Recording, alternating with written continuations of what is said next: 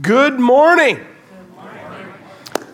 It is a good day here at church. Amen. Is that all right? Okay, you can, you can, you can say it. Some of you were raised in church uh, to not speak. How about Marvin? Were you raised in church not to speak? Were you? Man, I, I, I, can only imagine the church that you grew up in, man. I, I bet you there were some people speaking. That's what I'm saying. But maybe as a kid you were told not to speak. But I want you to know it's okay for us to speak in church and to, uh, to worship God together. Well, you can hear some voices in this service, maybe that you normally don't hear. How many of you are okay with that? Yeah. All right. I love it.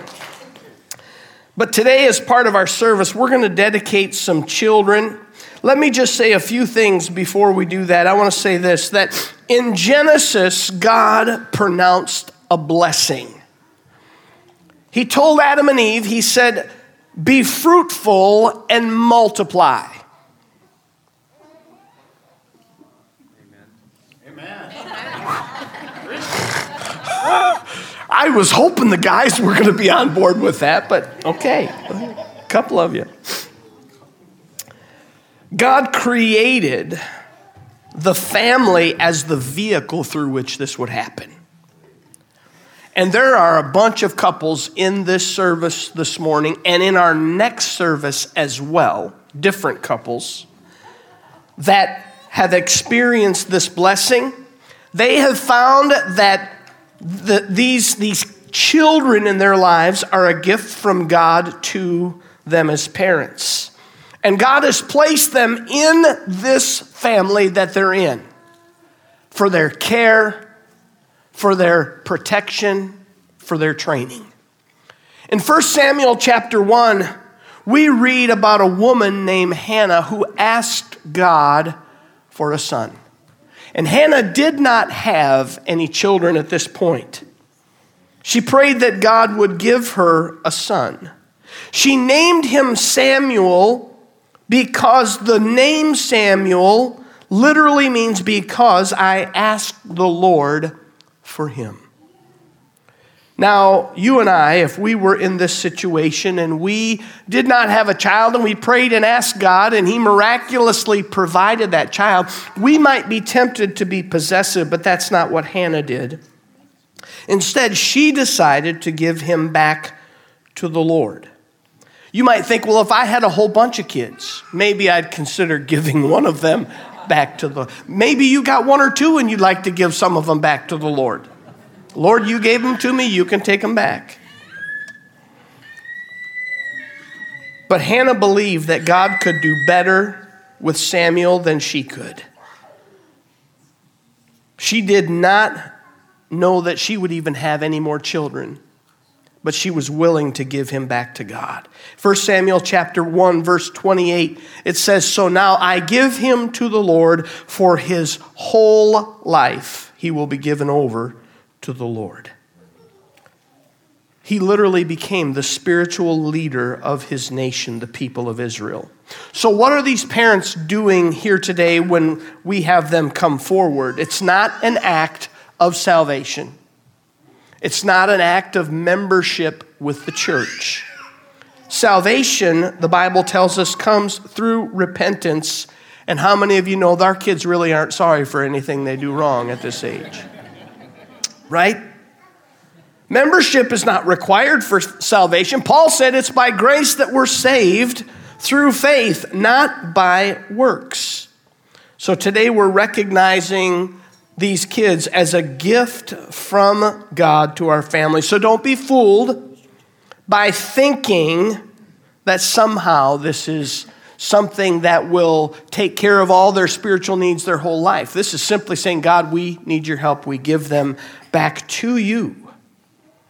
Psalms, I want you to know, says that God knit us together. We're acknowledging that we belong to God.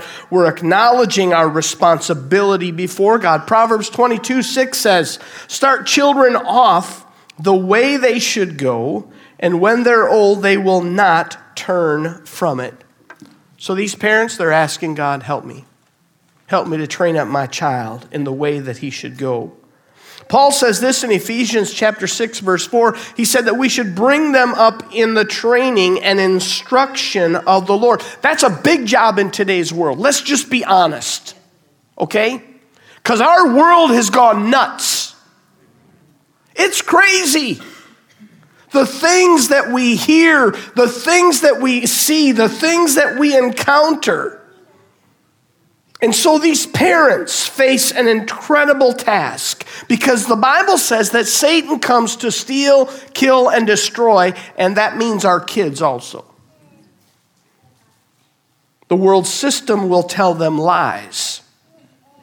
The world system will say that you are not made in the image of God, that you're not really who God says you are. And as parents, we realize that we cannot do it alone and I believe these parents realize that they need God's help and they need even our help as the church as well. So I'm going to invite some families to join me here on the platform. Not down on the not down on the, the you know the, the next step where you guys are. This step so you can see me, but that's the step I want you on up here. And I'll have you kind of move off a little bit to my right, to your left as uh, as you come on up. We're going to do this by alphabetical order here. But I want to first invite up Bella Rose and Colton Austin Clow with their parents Austin and Michela. Come on, right up. You can come on up over here. Yep. Brenner Lawrence Flaydung and his parents Ben and Kendall. They're coming? Okay, great. Wonderful. Charlotte Grace Gleason and her parents, James, we know him as JJ, and Ashley. They might be in the wiggle room, so they're making their way here. Lauren Jean St. Ange and her parents, Ben and Lacey St. Ange.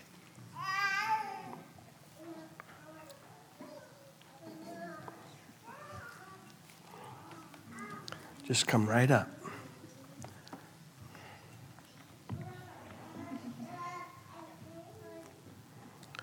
Corbin J. What, come on up. come on up. Come on. He's been dying for this all morning. Come on up, guys. Yep.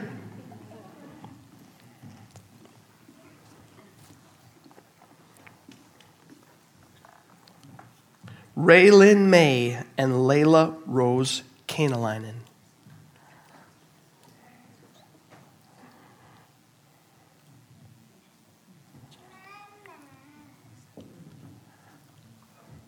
Miles Jonathan Bowers with his parents, Jonathan and Anna.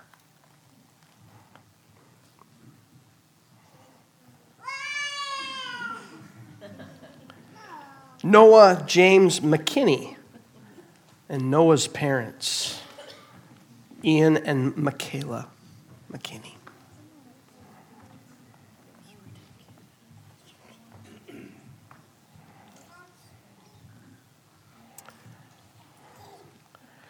And I'm missing a name. The Olaseks.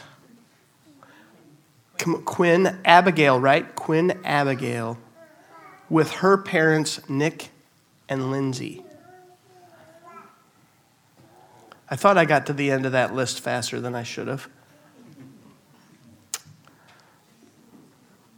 Big sister's coming too.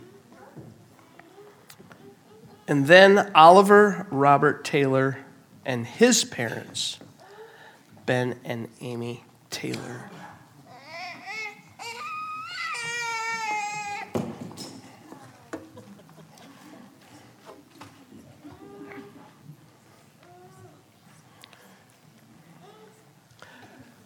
We've never done it this way before, but I have been so excited. I've been looking forward to this day. I'm, I'm so excited to see all of these families. Before I even share anything else, would you just tell them you're really glad that they're here?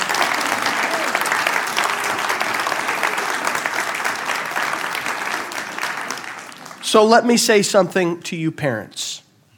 In the sight of God and in the presence of these witnesses, do you solemnly undertake to bring up your child in the fear and the instruction of the Lord? If so, answer, we will.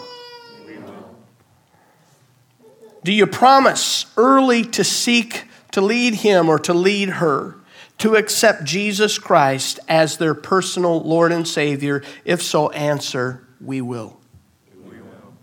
Do you promise, as far as lies within you, to set before your child examples of godly and consistent living? If so, answer, we will. And now let me turn to all of us. As a congregation, as a church family, will you carry out the responsibility to teach and encourage these young lives and these parents? In the sight of God, will you do your best to teach, encourage, and love these children into faith in Jesus Christ? Will you encourage these parents in their hour of need? And they will have hours of need. Amen? Amen. Will you, if so, answer, we will. we will. Well, let's pray for these kids today as we dedicate them in Jesus' name. Do me a favor just extend your hand toward these that are here, and we're just going to pray over them right now. Father, in the name of Jesus, we pray for these families. God, we pray for these little ones that are here. We know, Lord, that you have, have a plan for these young lives. And as parents, we do not have all the answers. And God, there's going to be many sleep, sleepless nights. God, there's going to be moments of trial. There are going to be heartaches. God, there's going to be great joys that happen. But Lord, we realize that as parents, in and of our own strength, we are not enough. And so, Father, I pray your strength. I pray your power. I pray your wisdom on mom and dad that you would help them. Lord, that they will fall to their knees and cry out to you on behalf of their kids. And God, we pray for these little ones. God, I pray your hand to rest upon them. I pray your anointing. I pray your plan to be upon them. God, that they will do great things. I pray that on this platform there will be world changers. And I pray that there will be young men and young women that will expand the kingdom of God, that will walk in the power of God. Father, we declare it today as we dedicate these little ones here today. In the name of the Lord Jesus, we dedicate each of these little ones to you, God. In the name of the Father, the Son, and the Holy Spirit, amen. Amen. I want you to make sure that you just tell them that you love them and appreciate them. Come on, you can do that.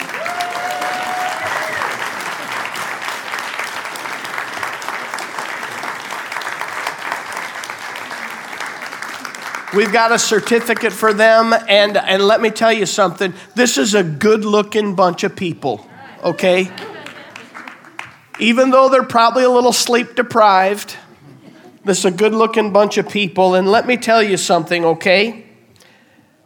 This is, I hope each one of you as parents, I hope that you will say, as Joshua did, as for me and my house, we will serve the Lord. Now, friends, we got a problem, okay? Because this isn't all of them. We got a problem. The problem is that we don't have enough room in the nursery in just one service. We've, I, that is directly from Caitlin Hausman, our children's director. She said, We do not have enough room. And so we are committing to starting nursery in the second service as well, as soon as possible. You say, Well, what, what limits that? It's simply that we need four to six more volunteers, and we'll be able to do that. And then in the fall, we'll start children's church in that second service as well.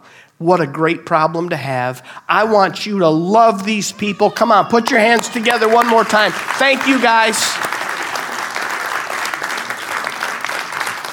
We'll, we'll let you head to your seats. Thank you very much for being with us, for letting us pray over you today. Let the nursery staff know there are people might be coming.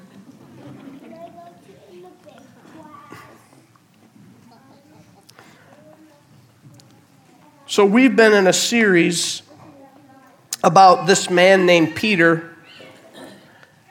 And Peter is one of these guys that frequently put his foot in his mouth. Uh, in fact, I came across a saying that says, A closed mouth gathers no feet. I want to keep that one. I really like that one. But Peter is this guy that if we were to kind of go through and, and do a little checklist of Peter's life, we would say stepped out of a boat and sunk, check. Right? We would say cut off the high priest servant's ear with a sword, and Jesus then had to heal the guy, check, check. Denied Jesus three times, check, check and check. Let me read from Matthew 19, and this is a, a verse that we frequently use on a day where we dedicate children. And I want you to see this with me. Matthew 19, starting at verse 13. Then people brought little children to Jesus for him to place his hands on them and pray for them. It's just what we've done here today. But the disciples rebuked them. That word rebuke is not a good word. It's not a kind word. It's not an easy word. Jesus said, Let the little children come to me, and do not hinder them, for the kingdom of heaven belongs to such as these. When he had placed his hands on them, he went on from there. I'd never thought of it this way in relationship to this guy that we're talking about, but it says the disciples rebuked these parents. I think that's amazing because who do you think's leading this crew? Who do you think's leading this rebuke? Who do you think the loudest voice is? I'll guarantee you, it's Peter. It may not call him out by name, but I absolutely believe that. The book of Mark says that Jesus' response was that he was indignant. He was angry.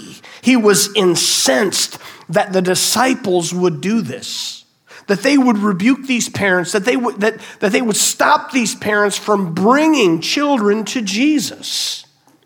Because Jesus values them. And it says that he, he literally, he took them up. Jesus took them up. And when you study that phrase, it means that he wrapped them up in his, in the folds of his, his garments. What a beautiful picture of Jesus' embrace. We think about what Jesus probably thought as he watches Peter. And he wonders is this guy ever going to learn? Can I ever trust this guy? He's probably thinking there's there's a church somewhere that's gonna that's gonna declare this guy's the head of the, the entire universal church. I, I I'm sure Jesus was a little nervous. But in 1st and 2nd Peter, we read a letter that Peter writes to the Christians who, because of persecution, have been scattered around the world. And these particular Christians are in what is now known as modern day Turkey. And he's encouraging them because they're suffering. And so I want to quickly look at three things that Peter looked at. These families that were here today, they have experienced new birth. After the resurrection, Jesus appears to the disciple on the sea of Gal- on the, the shore of the Sea of Galilee. They've been fishing all night long. Jesus said, Hey, throw it out on the right side of the boat. I can imagine how ticked off these fishermen are, but they do it. There's a miraculous catch of fish. They finally make it to shore. Jesus is serving them breakfast, serving them shore lunch. And Jesus addresses Peter. And he says to this man that has denied him three times, he said, Peter, do you love me more than these? And Peter says, Yes, Lord, I do. Jesus said, Then feed my lambs. Feed my lambs. What we saw lined up here were a bunch of lambs. I know that because my great grandmother used to call us lambs. We weren't really lambs, but that's what she called us. Jesus said, Feed my lambs. Then he said again, Peter, do you love me more than these? Jesus is repeating himself. Peter said, Yes, Lord. Jesus said, Feed my lambs a second time. A third time, Jesus asks him again, Peter, do you love me? Peter's hurt. Peter said, Yes, Lord, you know all things. And Jesus said to Peter, Feed my sheep. And then he said those words that Peter was longing to hear. He said, Follow me.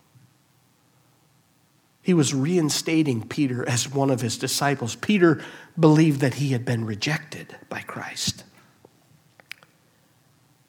During that conversation, Jesus calls Peter Simon. Remember when Peter was introduced to Jesus, he was introduced as Simon, son of a dove. Remember Simon Barjona? So now we're back to that. I, am thinking Peter's not, he's worried that this is not going to wind up being a good conversation. Peter probably thought I've made one too many mistakes. Is Jesus demoting me here? You might be like Peter and think I've made one too many mistakes. God could never accept me. God could never restore me because I, I've done terrible things. I want you to know that there's nothing that you could do that would cause the Father to not want to restore you to himself. Peter says in 1 Peter chapter 1 verse 23 as he's writing to these Christians, he said, For you've been born again, not of perishable seed, but of imperishable, through the living and enduring Word of God. Peter recognizes that these people are lambs. They're the lambs of God, the lambs that belong to Jesus. And there's a tenderness that this rough former fisherman has toward these who are new in Christ. Peter has begun to develop the heart of a shepherd. Remember, Jesus called him to be a fisher of men. He, when he reinstated him, feed my lambs, feed my sheep, and now Jesus, or Peter, has become that shepherd. Secondly, he talks about growth and development. In John chapter 3, Jesus has a conversation with Nicodemus about being born again, and Nicodemus cannot believe this conversation. How can I be born again when I'm old? As a kid, when I would hear that story in Sunday school, I would, I would, you're gonna, this is gonna be terrible. Maybe I shouldn't even say this. When Nicodemus said, How can I enter again to my mother's womb? I envision all the, you know, it's like, you know, I'm sorry. As a kid, that's what I envisioned. That's how ridiculous that, that was in this conversation that Nicodemus has. Peter writes in 1 Peter 2, verse 2, he said, like newborn babies, crave spiritual milk so that by it you may grow up in your salvation. Peter's talking to people that are uh, hundreds and hundreds of miles away. They are, they're probably never going to have their paths cross, cross on earth again. And Peter is encouraging them, because, and he's, he's doing so in a shepherding pastoral way because he knows that they are enduring persecution. And he says, here's what you need to do. You need you need spiritual milk. You need to grow up in your salvation. You need to be strengthened. In 2 Peter chapter 3 verse 18 he said but grow in the grace and knowledge of our Lord and Savior Jesus Christ. You see, believers grow by knowing Jesus. We learn about Jesus through God's word and we need to consume it. And this was important because Nero had blamed the Christians for burning Rome and they had persecu- they were persecuting them. That's why these people had fled. They needed to become mature in their faith. And finally, he then goes on to speak about intimate relationships between husbands and wives. As pastors, we use these verses in weddings often. And I've heard, I've, I've literally heard groans as I've read these scriptures before as I've done weddings.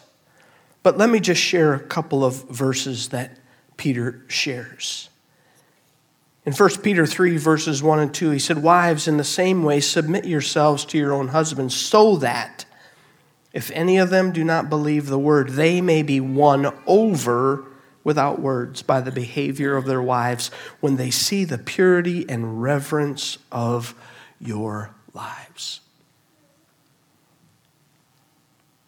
Now I'm skipping over a few things, but down in verse 7, Peter says this to husbands In the same way, be considerate as you live with your wives and treat them with respect as the weaker partner, grown. That's where I hear it, right there. Grown. And as heirs with you in the gracious gift of life, so that nothing will hinder your prayers.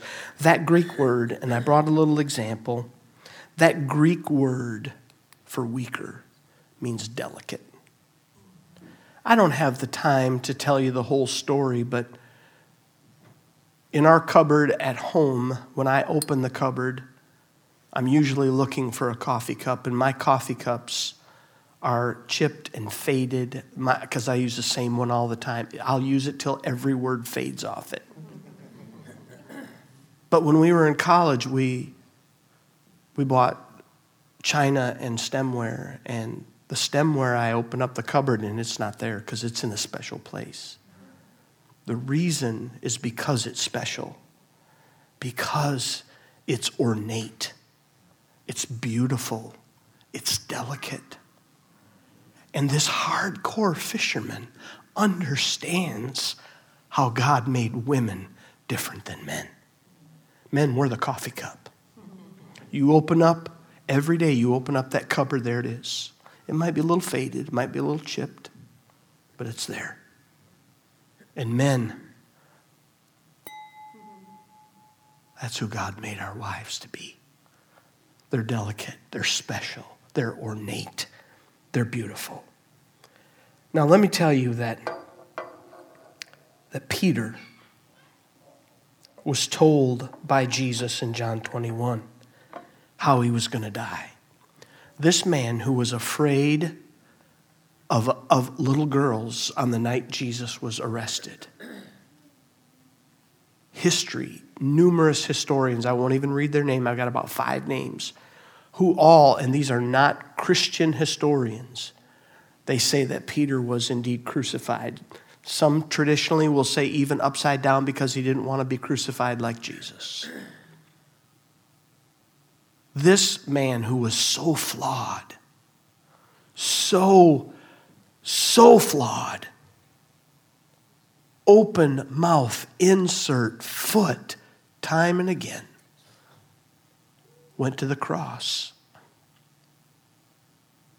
He became a martyr. How? How is that even possible?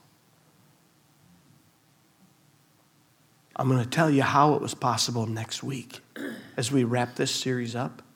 But for right now, let me say this.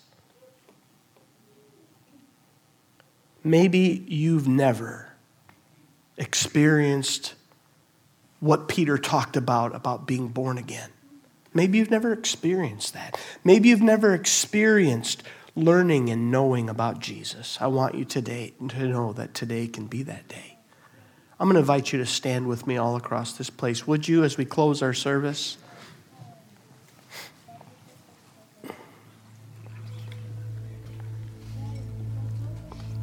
Father, I thank you for these words of Peter.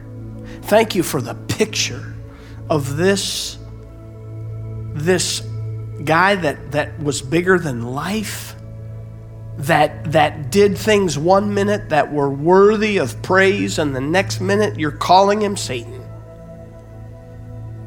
And he's an incredible example to us of how one can grow in Jesus. Father, maybe there's somebody here today that has never been born again. They maybe they've never even heard it. Maybe they don't even understand what it means.